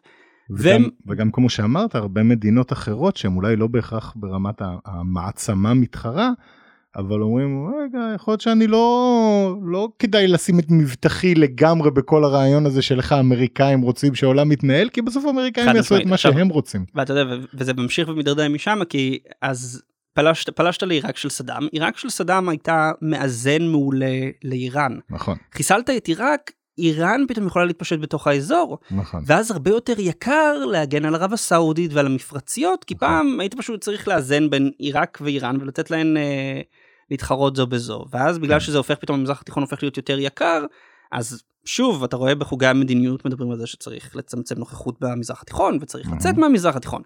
ופתאום אתה יושב בריאד וכל האסטרטגיה הלאומית שלך הייתה מבוססת על ככה שאם יהיה אי פעם איום על הגבולות האמריקנים יבואו ואתה רואה את הדיבורים שלהם על ככה שצריך לצאת מהמזרח התיכון ואתה כזה רגע מה? אז, וראינו את זה אפילו באופן ממש מוחשי בהתקפה של המל"טים על השדות נפט נכון, בסעודיה. בספטמבר 2019 חמישה אחוזים מאספקת הנפט מייצור הנפט העולמי מושבתים כן המתקפה הכי משמעותית מאז הפלישה העיראקית לכווית. וכל מה שהאמריקנים עושים זה כזה מכה על האף של איראן של נו נו כן, נו כן, וזהו. ואגב בלי זה אתה גם מבין למה הסעודים מפתחים יכולת צבאית עצמאית עם הסינים כי הסעודים כן. מבינים. נכון ארה"ב היא מעצמת העל של העולם. כן. ונכון אנחנו מאוד רוצים את הקשרים הביטחוניים עם האמריקנים אבל ברור לחלוטין שארצות הברית לא בדיוק יודעת מה סדר העדיפויות האסטרטגי שלה וברור שבכל מקרה המזרח התיכון נמצא מאוד נמוך בסדר העדיפויות. אנחנו רוצים רגע ללכת אחורה ועכשיו ברגע שהסעודים רוצים ללכת אחורה ורוצים לצמצם את ה... אה, או לצמצם את התלות שלהם באמריקנים אז זה שוב בא ומעצים את הכוח הזה של מעצמות עצמאיות אחרות של נכון. סין ש... ורוסיה שיכולות לשחק באופן יותר עצמאי במזרח התיכון והמדינות רוצות לעבוד איתן וזה שוב מחליש את העוצמה היחסית של ארה"ב. אז היה לנו בעצם את, ה, את הרגע אחד אה, קוטבי שקרה בו אה, ההיבריס, כן, חטא היוהרה, כן, ומשם אנחנו רואים את ההידרדרות הזאת לאיפה שאנחנו נמצאים היום בעצם של מערכת שהיא מתקדמת לכיוון של מערכת רב קוטבית. אה, כשאין לנו, כשאנחנו רואים את הסדר האמריקני שהוא כבר לא איתנו, הסדר הליברלי כפי שאנחנו מכירים אותו, ועכשיו אנחנו מתחילים, אנחנו נמצאים במה שאני קורא לו מצב של אי סדר עולמי, כן, ואנחנו מתחילים לראות את ההתגבשות של ניצנים של סדר עולמי חדש אבל אנחנו עדיין אנחנו עדיין לא שם במקום הזה של סדר עולמי חדש. נכון זה דבר ראשון הסבר אה, מרתק ומפורט תודה רבה על זה ניצן. אה, אני אגיד רק שאתה יודע בתחושה שלי המעבר הזה הוא כל כך משמעותי בין זה שבאמת ארצות הברית היא כביכול הייתה משחקת את זה נכון והייתה מצליחה לשמר לא יודע אם סין באמת הייתה הופכת להיות מה שהם היו רוצים שתהיה בכל מקרה אבל הייתה מצליחה לשמר איזשהו אה, תמונה מאוד ברורה של מישהו שכאילו האינטרס העולמי הוא לשחק לפי הכללים שלו ואתה רואה שברגע שזה אה, הלך לאיבוד אז הסייד אפקט שאנחנו מתחילים לראות ממש לאחרונה זה שפתאום ואתה צודק לגמרי ארה"ב היא המעצמה העולמית החד משמעית בהפרש בכמעט כל היבט עדיין אבל פתאום אפילו דברים שהיו הכי הכי הכי ברורים שאתה לא רואה בכלל איך הם משתנים בעתיד הקרוב כמו המטבע של הדולר כמטבע רזרבה עולמי וכנראה שהוא עדיין בטוח לכמה עשורים לפחות כן. אבל אתה מתחיל לראות את התזוזה שפתאום בגלל שסעודיה כבר לא סומכת על ארצות הברית בתור ה... ה... ה- בוא נגיד ה... ה... בת ברית, ה- הבעלת ברית המרכזית שלה. הביטוח הביטוח האמין שלהם. בדיוק, אז עכשיו פתאום מוכנים לקנות גם נפט, ב... שסין תקנה נפט ביואן, ואתה יודע, זה מתחיל איזשהו שרשרת כזאת של אה, אבני דומינו שיכולה, וזה ייקח עוד זמן, אבל מתחילה לכרסם בעוד ועוד אה, נקודות עוצמה של ארצות הברית בתוך המערכת הגלובלית הזאת. כלומר, ברגע שהיא כבר לא ה- ה- ה- top alpha male בדיוק ה top dog החד משמעי ועדיין ה top dog אבל כבר לא כזה חד משמעי אז לאט לאט יותר ויותר ינסו לתת לה ביסים מהצדדים ולקחת כן. לה עוד חתיכה מהבשר. האמת שמה שאני חושב שהכי צריך אה, לעניין אותנו אה, אני אומר אותנו כמשקיעים כאנשי עסקים כאנשים שמושפעים מהכלכלה העולמית. זה שאנחנו נמצאים היום בנקודה שבה המעצמת העל ההגמון העולמי ארה"ב שהיא הייתה מקדמת ותומכת משמעותית של סחר חופשי וגלובליזציה. כן, היום רואה בסחר חופשי וגלובליזציה בעיה ביטחונית. נכון. ואנחנו רואים את זה, אני בטוח שדיברת על זה, ואנחנו מדברים על כן. זה המון בטוויטר, ורואים את זה המון בחדשות. אתה בעצם רואה שכל ההנחות יסוד של השלושים שנים האחרונות, של סחר חופשי, של מעבר חופשי של טכנולוגיה, של מעבר חופשי של ידע, של אנשים, כן, פתאום מצטמצם ומשתנה. פתאום הגבולות הפוליטיים הופכים להיות פקטור חשוב בהאם אני יכול לייצא את השבב הזה מארצות הברית לסין. נכון, האם אני יכול כאזרח אמריקני לעבוד במפעל הזה בסין? נכון. אה, האם אני כחברה יכול שחלק משרשרת הייצור שלי תהיה בסין? כי פתאום הסכסוך, מה שנקרא לו, ההנחה הזאת היא שיש לי עולם ללא גבולות עם כן. מינימום חיכוך, פתאום יש לי גבולות, יש לי המון חיכוך ואני מתחיל לראות את כל שרשרות האספקה העולמיות מתחילות להתאים את עצמם לגושים האלו, לגושים העוינים האלו, עם יציאה של משרות ייצור מסין, עם אה, פגיעה בשיתופי פעולה טכנולוגיים ומדעיים בין סין וארצות הברית, נכון. אה, ש- שהם בעצם מעצבים, אני חושב ימשיכו ויעצבו את הכלכלה שלנו בעשור הקרוב. אז זה, זה מאוד נכון ובאמת אחד הדברים המדהימים בזה זה שאתה יודע זה כביכול הסדר והגישה שארצות הברית הנחילה לעולם. ועכשיו מי שלוקחת את הצעדים האלה אחורה כי סין מבחינתה רוצה להמשיך עכשיו יש הרבה ביקורת מוצדקת של האמריקאים על הפרקטיקות שבה סין כן. משתמשת ברמה העסקית והמשפטית ודברים כאלה אבל בסוף מי שמפרקת בחזרה את הסחר החופשי הזה זה מי שראתה בו את הדרך בעצם ליצור את העולם שהיא רוצה. אה, אז זה באמת נקודה מדהימה ואולי זה מביא אותנו לשאלה הבאה אם אנחנו מסתכלים היום על הגורמים המרכזיים שיכריעו לדעתך את איך שהעולם יתעצב בעשורים. הקרובים. טכנולוגיה חד משמעית הרגע הזכרת את זה אני חושב שזה כנראה הדבר הכי הכי חשוב בכלל בכלכלה העולמית היום על זה הוא מתבסס אני חושב באחד הניתוחים האחרונים שלך בפלג דיברת על זה של מלחמת האתמול ומלחמת המחר כן. שהאתמול זה כאילו אוקיי נפט גז דברים כאלה והמחר זה כבר הטכנולוגיה השבבים באופן כן, לא, ספציפי. מלחמת האתמול זה המלחמה של רוסיה על אספקת הגז לאירופה, שהיא מלחמת האתמול כי הרוסים הפסידו. כן כלומר, הדומיננטיות של הרוסים בשוק האנרגיה היה אתמול. כלומר, כן. הם, הם היו בשיא שלהם אתמול. יכול להיות שבעוד 10, 5, 15 שנה אירופה תקנה שוב גז טבעי מרוסיה, אבל היא כבר לא תהיה תלויה רק ברוסיה. נכון כלומר, אנחנו נמצאים בנקודה שבה אה, גרמניה, מלהיות תלויה בערך ב-60% מהגז הטבעי שלה מיובא מרוסיה, לנקודה שבה גרמניה מייבאת אפס גז טבעי. מרוסיה אפס. ומי לא? שמחליפה אותה אגב זה ארצות הברית בעיקר ארצות נכון? הברית, קטאר, אה, כן. יש, אה, כשהמחירים היו מספיק גבוהים, אפילו מאוסטרליה הגיעו, הגיע. גז טבעי. אוקיי, אז זו מלחמת האתמול, כלומר הרוס- הרוסים מנהלים אה, קרב מאסף. כן. ויש לנו את מלחמת המחר. מלחמת המחר זה על מי תייצר, מי תפתח את השבבים המתקדמים הבאים, ומי הולכת להיות יצרנית השבבים הדומיננטית הגדולה הבאה של העולם. וזו מלחמת המחר מפני שכמו שנפט היה משאב אסטרטגי לפני 100 שנה, לא יכולת לעשות כלום בלי נפט. היום, ובטח בעוד 20 שנה, אתה לא תוכל לעשות כלום בלי שבבים. כן שבבים אה, כבר היום נמצאים אצלך כמעט בכל היבט של הכלכלה והצבא, נכון. והם הולכים להיות עוד יותר דומיננטיים בגלל שיש לך את האינטרנט של הדברים, בגלל שיש לך את אה, תעשיית דור 4. אה, ולכן אני חושב באמת שאחת השאלות הכי גדולות, אחד הגורמים הכי גדולים שיכריעו איך ייראה הסדר, אה, הסדר החדש שלנו, זה האם סין תצליח לבוא ולפתח תעשיית שבבים עצמאית שיכולה להתחרות עם זאתי המערבית. כן כי ברור לך שמה שהולך לקרות זה אחד משניים.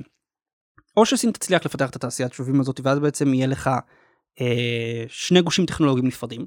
נכון אוקיי שזה אומר אגב שמכשירים שמיוצרים בסין פשוט לא ידעו לדבר עם מכשירים שמיוצרים בארצות הברית כי בדיוק. התקנים יהיו שונים הטכנולוגיה תהיה שונה הארכיטקטורה תהיה שונה נכון ואז נגיד אם אתה מדינה שרוצה לשחק עם שניהם נגיד אני מלזיה כן אז אני הולך לשבור את הראש על איך על. איך עכשיו אני הולך לגרום לציוד ה-5G הסיני שלי לדבר עם הטלפון האמריקני שלי נכון אה, ולתקשר עם הרכב האוטונומי הסיני שלי.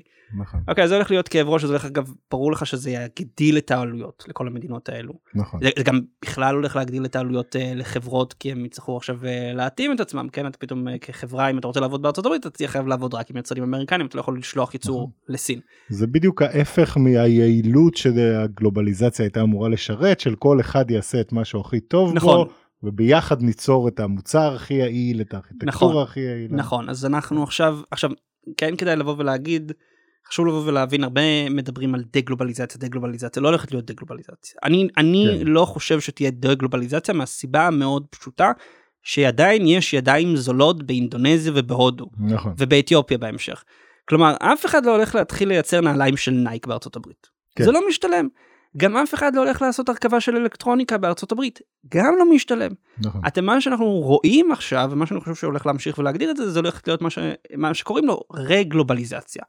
כלומר אני מעביר משרות. מארגון מחדש של שרשרות האספקה מסין לווייטנאם ולהודו אנחנו רואים לדוגמה את נכון. אפל עושה את זה נכון. אה, ולמקסיקו ואני עדיין רוצה לנצל את היתרון היחסי תחת המגבלות שהגיאופוליטיקה שמה לי. אז יש לנו את הנושא הזה של המלחמת שבבים שאמרנו או שיש לך שני גושים טכנולוגיים נפרדים או שאתה פשוט תראה את סין מידרדרת אחורה מבחינת אה, העוצמה הטכנולוגית והעוצמה הכלכלית שלה והעוצמה הצבאית שלה. ואז אתה כנראה גם תראה איזושהי תעשיית הברחות מאוד אה, ענפה כדי להביא את הטכנולוגיה המערבית בכל זאת לתוך סין. כלומר נכון. זה מבחינת שני התרחישים הגדולים. אז יש לך את הנושא הזה של השבבים, יש לך את הנושא הזה של אה, עיצום מחדש של שרשרות אספקה, ומי המדינות שצפויות להרוויח מהתנועה הזאת של אה, משרות, וייטנאם, אינדונזיה, הודו, יכול להיות אה, אתיופיה בהנחה והם מצליחים לייצב את עצמם, כן. אה, מקסיקו, כמובן, נכון. המקס... אגב, אה, המטבע, הפזו המקסיקני ביצע השנה, אחד משני המטבעות היחידים של השווקים המתפתחים שהתחזק מול הדולר. וואלה. ש... ו... וזה בשנה שהייתה בלאדבף כאילו כן. לרוב המטבעות. כן. אה, ובעיקר בגלל, לא בעיקר, אבל אחד הגורמים שתרמו לזה זה פשוט שמשרות ייצור שעוברות מסין למקסיקו, אז זה. מחזק את הכלכלה המקסיקנית. כן. אמ, אז זה נקודה שנייה.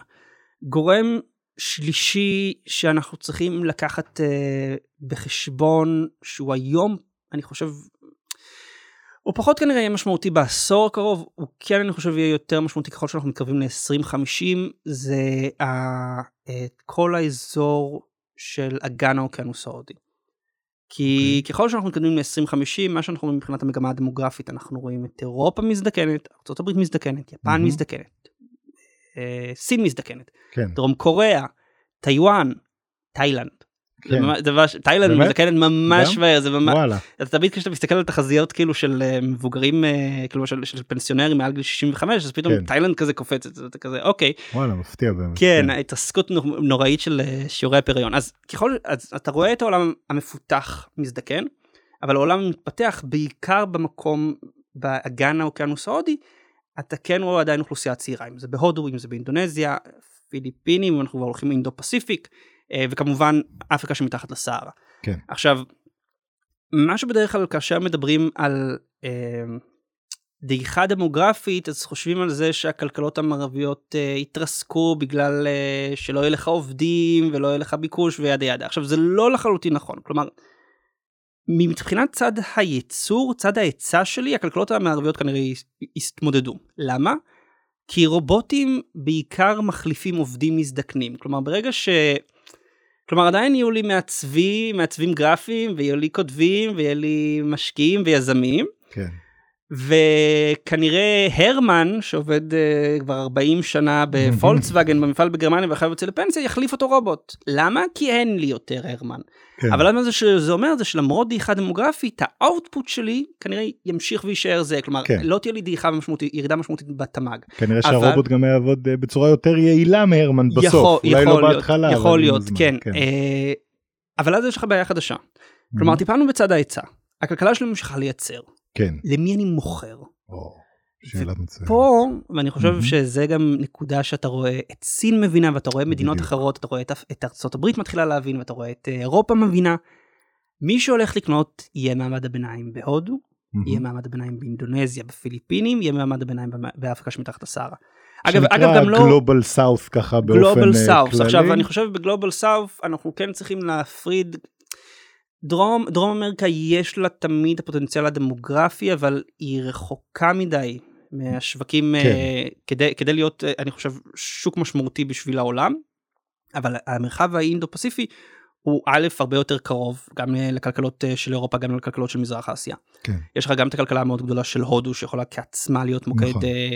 אה, גם של אה, ייצור, גם של הון לכלכלות אחרות.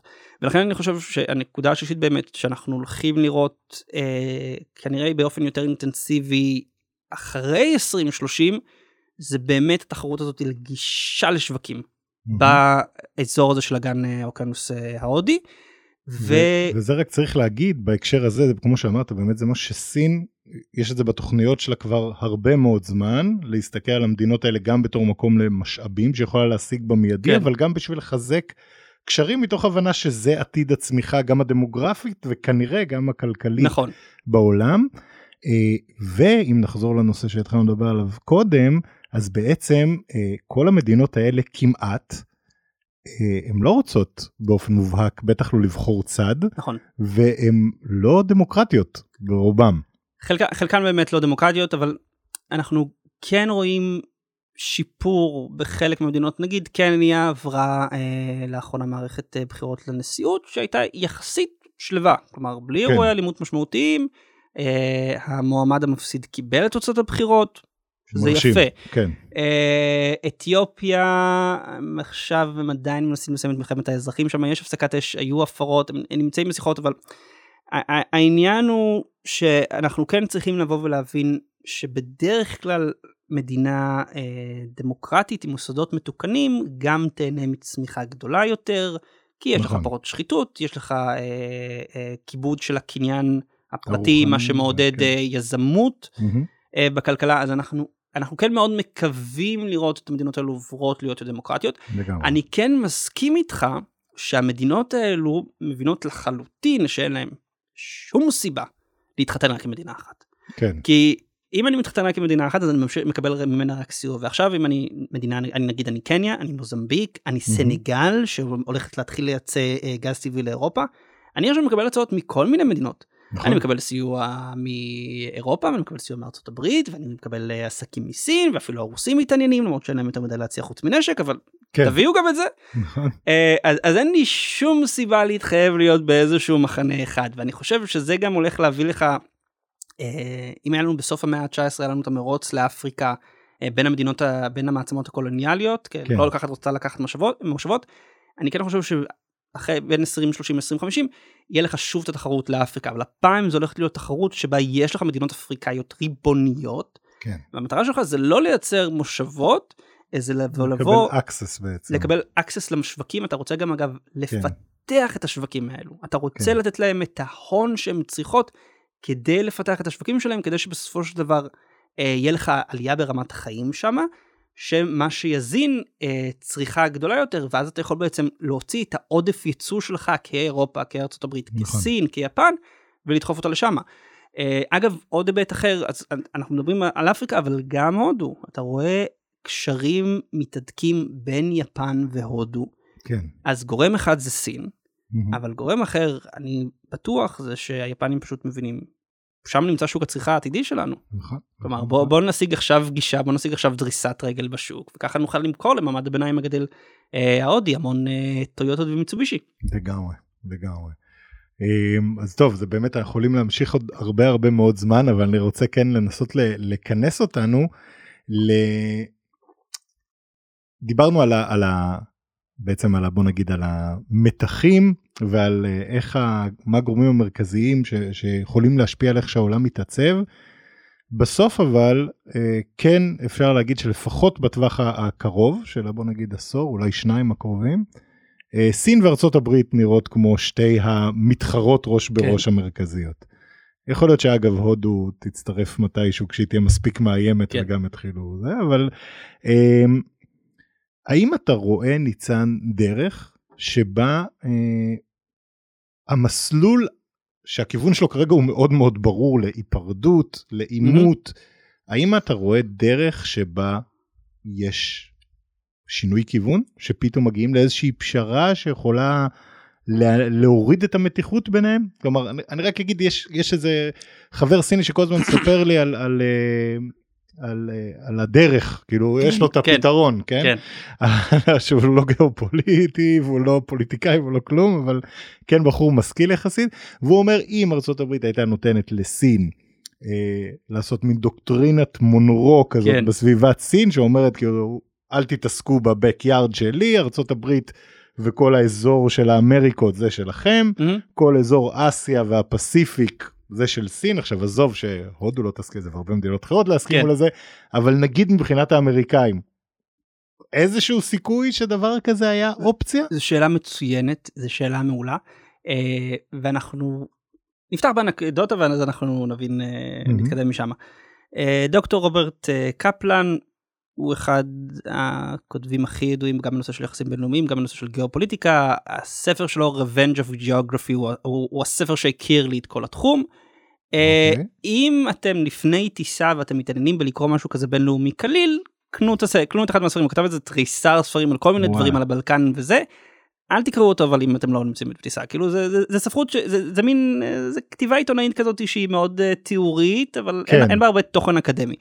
אבל אז זה משהו נחמד להעביר את הזמן זה פותח טיפה את broad הראש. strokes כזה לתת לך מאוד נחמד הוא גם יש. לו יש לו שפה מאוד תיאורית כזה אני עובר את הרי הינדוקוש השחורי כן. מעל אה, מתחת שמיים אדומים בכל מקרה אוקיי. אז הוא מספר שבאירוע אני חושב בסביבות אה, 2011 פונה אליו גנרל סיני ושואל מהמם. אותו למה האמריקנים לא מוכנים שים סין הדרומי יהיה הים הקריבי של סין.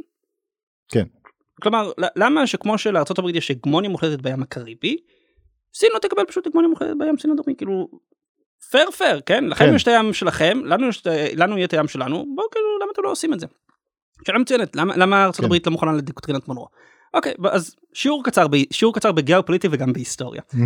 יש לנו מושג שנקרא ים תיכון לא לא הים התיכון ים תיכון ים תיכון הוא ים אה, מרכזי שמחבר בין אזורים גיאוגרפיים שונים הוא מעודד אה, מסחר אה, חילופי רעיונות ואנשים וכמובן ששליטה בו עוזרת לשלוט בכל המרחב. כן. יש לנו שלושה ימים תיכונים גדולים. יש לנו את הים התיכון שלנו כן. במזרח התיכון אה, שמחבר בין אה, דרום אה, אירופה צפון אפריקה ומערב כן. המזרח התיכון. יש לנו ים תיכון נוסף שהוא הים הקריבי מהמם. שמחבר את מפרץ מקסיקו ואת מקסיקו עצמה, כלומר דרום ארצות, בדרום מזרח ארצות הברית, מזרח מקסיקו ו- ונצואלה, קובה, קולומביה. כן. אוקיי, זה הים התיכון השני, ויש לנו את הים התיכון השלישי שהוא הים, אה, ים סין הדרומי, כן. שמחבר לנו uh, בין סין, וייטנאם, אינדונזיה, מלזיה וכולי וכולי. כן. הנקודה שבה ארצות הברית התחילה את דרכה ממעצמה אזורית למעצמת על, הייתה כשהיא הפכה את הים הקריבי, את הים התיכון שלה, לרק שלה. כן. מלחמת ארצות הברית אה, ספרד 1800. 94, 1895, mm-hmm. ארה"ב כובשת את קובה מהספרדים, מעיפה את הנוכחות האירופאית האחרונה בים הקריבי, מאבטחת את הים הקריבי, משיגה גם את הפיליפינים, כן. ומאותה נקודה לאמריקנים יש בסיס גיאוגרפי בטוח שאיתו הם יכולים להקרין כוח על כל אירואסיה. כן. אוקיי? השליטה על הים התיכון שלהם. עכשיו כשהסינים באים ואומרים, תנו לנו ים תיכון משלנו, תנו לנו ים קריבי mm-hmm. משלנו, האמריקנים יודעים איך זה יסתיים אצלם. ובגלל שהם יודעים איך זה יסתיים. אצלם, הם באים ואומרים לא. אוקיי, כי מה- מה, זה אומר, ים, מה זה אומר ים סין הדרומי בשליטה של סין? כן. כי לרובנו יש אה, תמונה בראש שבה אה, המפה העולמית שאנחנו חושבים עליה היא מפה שבה אה, ארה"ב נמצאת אה, במערב וסין כן. נמצאת במזרח וכאילו הן מאוד רחוקות אחת מהשנייה אז כאילו מה כן, מפריע כן, כן. אבל אנחנו שוכחים שהעולם הוא כדור אז בדיוק. אפשר ללכת לצד השני. ים סין דרומי תחת הגמוניה תחת הגמוניה סינית אומר שכל הסחר בין מזרח אסיה בין צפון מזרח אסיה שזה יפן אה, דרום קוריאה ומרכזים של שנגחאי בג'ינג מהמם. כל המרכז התעשייתי הסיני ובין אירופה עוברים תחת דרך מים טריטוריאליים סינים כלומר הסינים יכולים לפתוח ולסגור את הקשרים המסחריים של אירופה עם אה, מזרח אסיה. זה אומר שסין שולטת ביבוא של אה, נפט וגז טבעי לדרום קוריאה ויפן אם זה מאוסטרליה אם זה המפרץ הפרסי. זה אומר שהסינים שולטים ביכולת של האמריקנים להעביר כוחות בין האוקיינוס השקט לבין האוקיינוס ההודי. כן. זה אומר גם שהסינים יכולים, אם הם מחליטים, להכניס כוחות גם לתוך אה, האוקיינוס ההודי, וגם להתחיל להכניס כוחות לאוקיינוס השקט, כי אין משהו כן. שמגביל אותם. ולכן הבעיה של סין וארצות הברית, רק מנקודת מבט גיאופוליטית, גם אם נניח שסין הייתה דמוקרטיה מערבית ליברלית, ההתחזקות של סין והאפשרות שהיא תהפוך להגמון במזרח אסיה הוא בלתי מקובל על ארצות הברית. כן. כי הגמון סיני, קודם כל, יערער מאוד את ההשפעה שיש אה, לארה"ב ביפן ודרום קוריאה. הוא- הגמון סיני יכריח את יפן ודרום קוריאה לבוא אליו, כי הוא כן. פשוט יחזיק אותם בקווי החיים שלהם. יפן נכון. מייבאת את אה, הרוב המוחלט של האנרגיה שלה. כן. אה, אז היא לא יכולה לשחק, אה, היא, היא, לא, היא לא יכולה להתמודד כאילו מול הגמון, אה, לא בקווי להיות יריב להגמון אה, סיני כזה. כן. והגמון סיני כזה יוכל אה, להגדיל, להגדיל את הנוכחות שלו באוקיינוס השקט, ומשם גם בדרום אמריקה ומרכז אמריקה, כלומר סוללות סיניות מול הוואי, סוללות סיניות מול קליפורניה. עכשיו אנשים מסתכלים על זה וכזה אומרים לא לא זה זה, זה farfetched כן זה, זה כאילו מאוד רחוק בעתיד. ברגע שיש לך את האפשרות לעשות משהו אז יש לך גם את הסיכון שהוא יקרה עכשיו בביטחון לאומי אתה עובד תחת ההנחה שסיכונים מאוד נמוכים של מלחמה או עימות הם אלו שיקרו. כן. כן כי רוב הזמן מדינות לא נמצאות במלחמה אז לכאורה נגיד אם, אם, אם, מדינה הייתה מנוהלת כמו חברה אז הדבר הראשון שהיית עושה זה היית סוגר את הצבא כאילו אתה יודע כן. פעם מה ב- אני משקיע כל כך הרבה? פעם ב- ב-30 שנה יש לי איזה מלחמה משהו בוא נסגור את הצבא כן. נ- ניקח את כל התקציבים נייעל אותם אבל זה לא עובד ככה כן כשאתה נכון. מסתכל על אסטרטגיה של ביטחון לאומי אתה בא ואתה שואל מה הסיכון גם אם יש לו סיכוי נמוך. אה, ובגיאו-אסטרטגיה אתה בא ואתה שואל מה המיקום הזה נותן לי ומשפיע לי על על האסטרטגיה של ביטחון לאומי.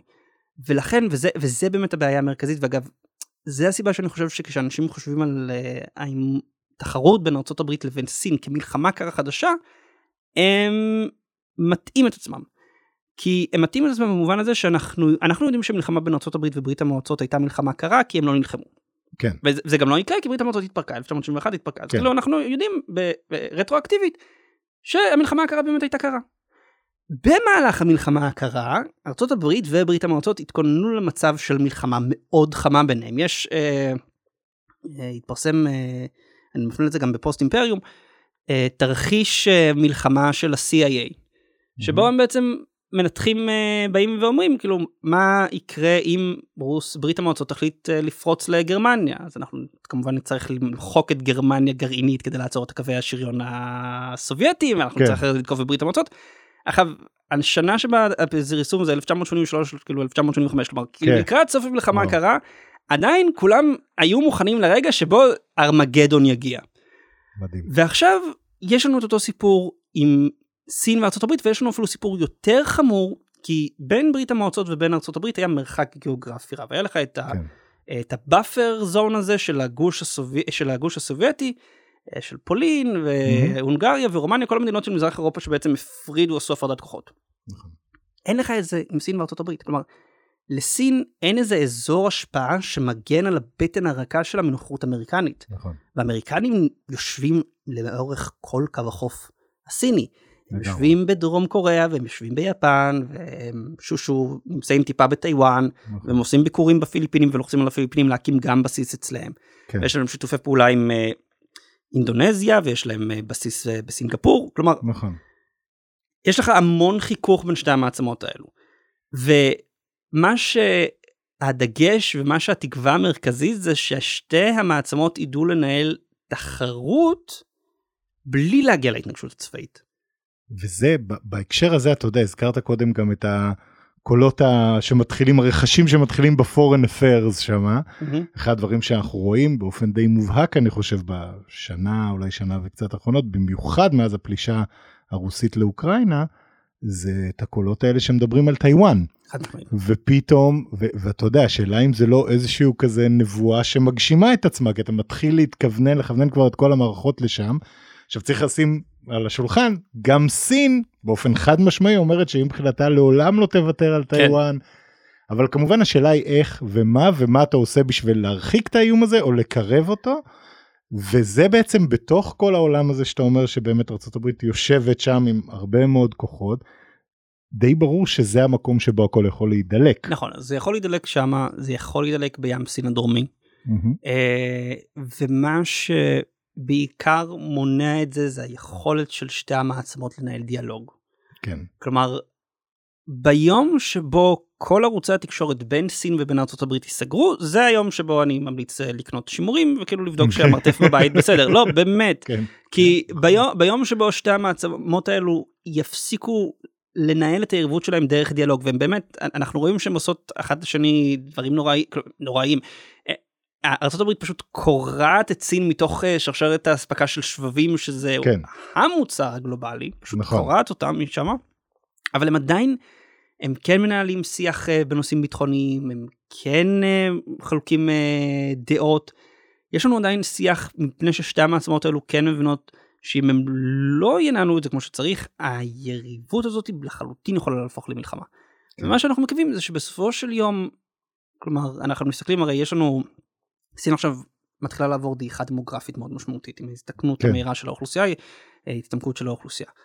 אז מה שאנחנו כנראה מסתכלים עליו זה איזשהו חלון זמן של עשור, עשור וחצי עד 2035, שבו לסין צריכה לתת את הפוקוס על הפיתוח הטכנולוגי, פיתוח כלכלי, אה, ואולי גם למנף את העוצמה הצבאית כדי בעצם לבוא ולהפוך את עצמה למעצמה שארה"ב תצטרך להכיר בהגמוניה שלה, מהמם. או לחילופין היא תיכשל בזה, ואז בעצם סין כבר לא תהפוך להיות איום, ובעצם בתקווה חלומות האימפריה יהיו, חלומות ההגמוניה יהיו לשעבר, כן. ואז סין תנסות ותנסה להגיע לאיזשהו הסדר חדש עם אה, ארצות הברית ובתקווה בתקווה בתקווה כן וזה הדבר שהכי מטריד אותנו זה מה שראינו עם אה, רוסיה ואוקראינה זה שלא יהיה איזושהי נקודה באמצע בזמן הדעיכה הזאת שכאילו בר, ה- ה- ה- מקבלי ההחלטות בבייג'ינג יבינו שהמגמה היא שלילית ל- לעברם בדיוק. אין עתיד מבטיח. the best time to strike is now. נכון. וזה. ואתה יודע, זה מין איזה משהו כזה שרואים בשני הצדדים, וקשה מאוד לה, להעריך איפה זה יותר משמעותי. כי סין עד לפני כמה שנים, ה party line הרשמי, שעדיין הוא הרשמי, אבל בפועל אני חושב שכבר די ברור להם שזה לא המצב, היה שטיים is on our side. כן. כלומר, שגם בטיוואן, בסופו של דבר, בסוף זה נגיע לאיזשהו peaceful reunification כזה, כי כל המגמות רק מחזקות את זה. אנחנו רואים שזה מאוד התהפך בשנתיים שלוש האחרונות, וזה בטח עושה לסינים ככה איזושהי אה, מחשבה מחדש. מצד שני, עם כל הקולות האלה בפורין אפיירס וכולי, שאלה אם גם ארצות הברית מבחינתה אומרת, אוקיי, הצבא הסיני בינתיים, לא יודע מה יהיה עוד 30 שנה, אבל בינתיים כנראה גם בעשור הקרוב, הולך ומתעצם כן. מבחינת היכולות שלו. האם לא עדיף לי עכשיו, כשיש לי עליונות צבאית ברורה, כן. את העימות הזה, מאשר עוד עשר שנים, שאני לא יודע איפה אני אהיה לעומתם באזור. כן, לצ... לצערנו אגב הדיון הזה הוא לא רק ברמה ההיפותטית, ברור שלמי שלא מכיר סין אה, נמצאת עכשיו אה, בהגדלה מסיבית של אה, ארסנל הנשק גרעיני שלה. כן, אה, אמורה לשלש את המספר עד 2025 אני חושב. כן. מדינה משלשת את מספר הנשק, את, את, את כמות הנשק הגרעיני שלה בשביל לוודא שלא תהיה אה, מתקפת פתע גרעינית נגדה.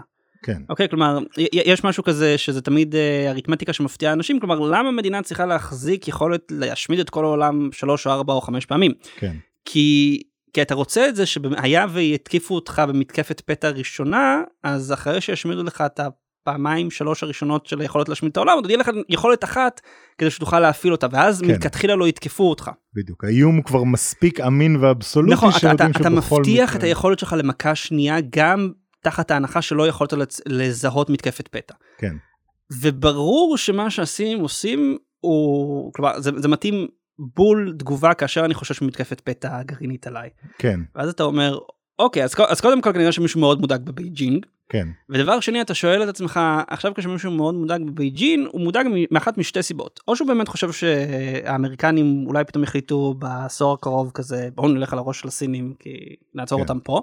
או אופציה שנייה משחקי מלחמה אה, סינים הם מבינים שבפלישה אה, לטיוואן הם מנצחים את המשחק הקונבנציונלי ואז הם מפסידים את המשחק הגרעיני. כלומר פלשתי לטיוואן האמריקנים מנסים לעצור אותי הם לא מצליחים בצורה קונבנציונלית הם מתקיפים אותי מתקפה ראשונה על מהמם. הכוחות הגרעין שלי ואז אני צריך להחליט אחת משתי אופציות. אגב שוב מתקפה רק על כוחות הגרעין שלי כלומר אני מנסה אני, אני לא עדיין תוקף אה, ערים כן, ואז נשארת בייג'ין אחת משתי אופציות או שאתה נסוג מטיוואן כן, או ששנגחאי הופכת להיות מגרש כדורגל. כן, אוקיי ו- ואז ברגע שאתה מבין את התרחיש הזה אתה הולך אחורה וכאילו ואתה מתחיל עכשיו להכפיל את הארסנל. אה, כן. ואגב כאילו אם אנשים חושבים טוב הוא כזה הוא, כזה, הוא נמצא ב la-la land שלו לפני שנה וחצי באו אליי עשיתי הרצאה לגוף השקעות באו אליי שלושה חבר'ה שם שלומדים עכשיו תואר במדעי המדינה. כן. והם uh, עשו עבודה על איך uh, ארה"ב יכולה להתמודד עם פלישה סינית לטיוואן. כן. אז שאלתי אותם אוקיי ומה הייתה המסקנה שלהם והם אמרו כאילו המסקנה הסבירה זה שבעצם היא תחטיף להם מכת פתע ראשונה גרעינית ואז תאיים עליהם אם תבחרו בין לבין לסגת לבין uh, אנחנו כן. משטחים את שנגחאי כלומר. אנשים זה זה בחשיבה זה מחשבה בחשיבה אסטרטגית כן. גרעינית כלומר זה זה המודלים זה התרחישים שמשחקים איתם. זה. התרחישים שמשחקים איתם. אה, ואנחנו מקווים כמובן טפו טפו טפו שלא נגיע חלילה לאיזשהו מצב כזה ש...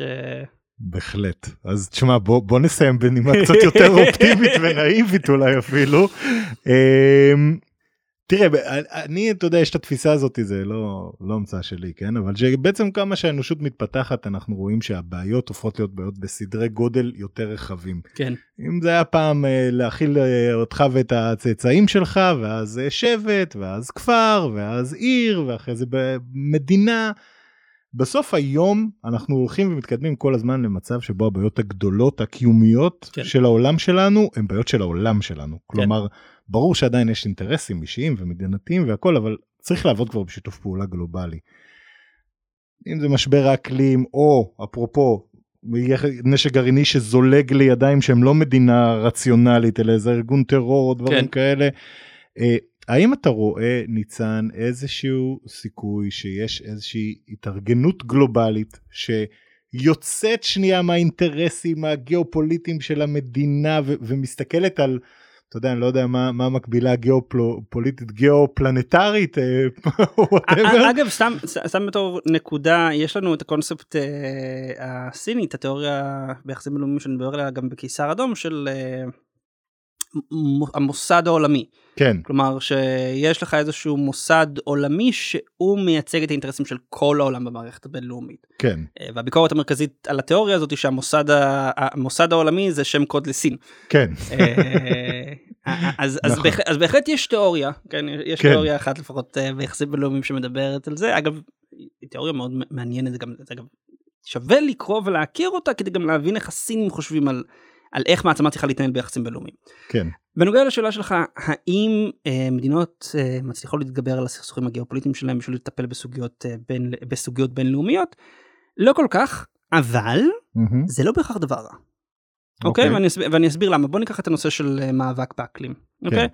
במשך, מאז שנות ה-60 אני חושב, הקונספט של מאבק באקלים היה שיתוף פעולה בינלאומי.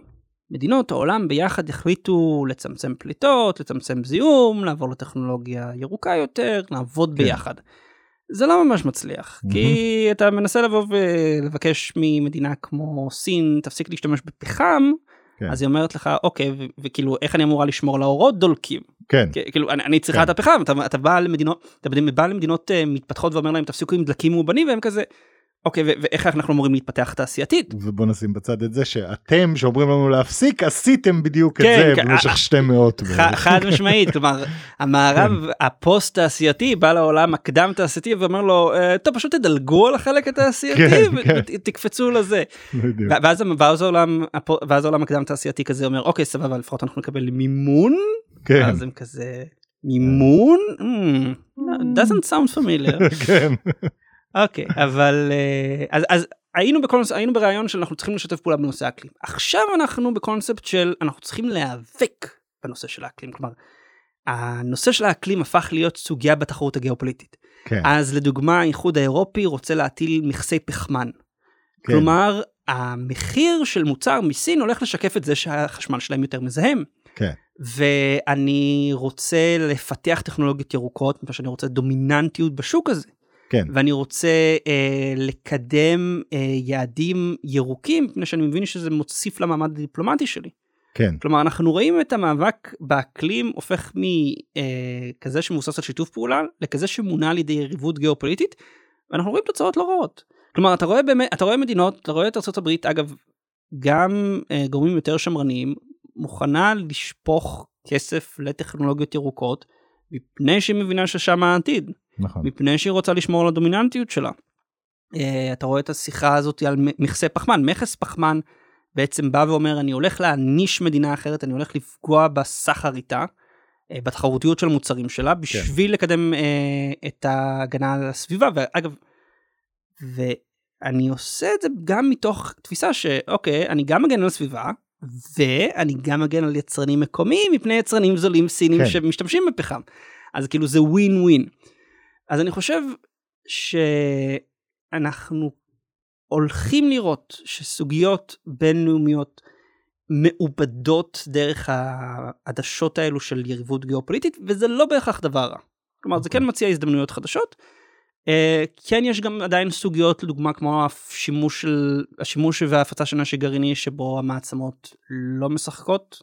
כלומר מהמם. כי אנחנו גם רואים את סין שמבהירה באופן מאוד מאוד ברור לרוסיה קו אדום. את- אתם לא לוחצים, אתם לא- אופן אתם לא. לא לוחצים על הכפתור האדום, כלומר את- כן. אתם יכולים להפסיד באוקראינה, אתם לא לוחצים על הכפתור, אנחנו לא משחקים בתוך כן. הסביבה הזאת. אה, אז שם אתה רואה שכשיתוף פעולה בינלאומי כן אה, ממשיך להחזיק. ושוב יש כאילו סוגיות אחרות נגיד אה, עכשיו אה, שיתוף פעולה בין אה, ארה"ב אה, וסין במלחמה בסמים. אה, פתאום אה, הפסיק אחרי הביקור של פלוסי בטיוואן. כן, זה עוד אה, קורבן של היריבות הגיאופוליטית. כן. אה, זהו שוב אנחנו אנחנו באמת אנחנו בעולם משתנה אנחנו באמת בעולם אה, משתנה עם הנחות יסוד חדשות עם New תהליכים era not חדשים seen in a hundred years כמו ששי ג'ינפינג אוהב להגיד. כן. אה, ואנחנו פשוט צריכים א' להבין את זה ב' להפנים את זה וג' אתה יודע לזהות את ההזדמנויות ואיומים הזדמנויות ואיומים. מעולה. אז דרך מצוינת לעשות את זה לכל המאזינים שלנו זה באמת לעקוב אחרי ניצן גם בטוויטר. גם המשחק הגדול גם אני מאוד ממליץ על בלוג שאני מאוד נהנה ממנו ותודה רבה על זה ניצן. אה, יש לך גם ספר שצריך להזכיר כן. את קיסרות הקיסרות אדומה נכון. אה, שכמובן מדבר אה, על סין למי שלא הבין את הרפרנס מהשם. אה, חוץ מזה יש לך איזושהי המלצה אולי למאזינים שלנו הזכרת את ה... את ה... Revenge of Geography של כן. רוברט אה, די קפלן.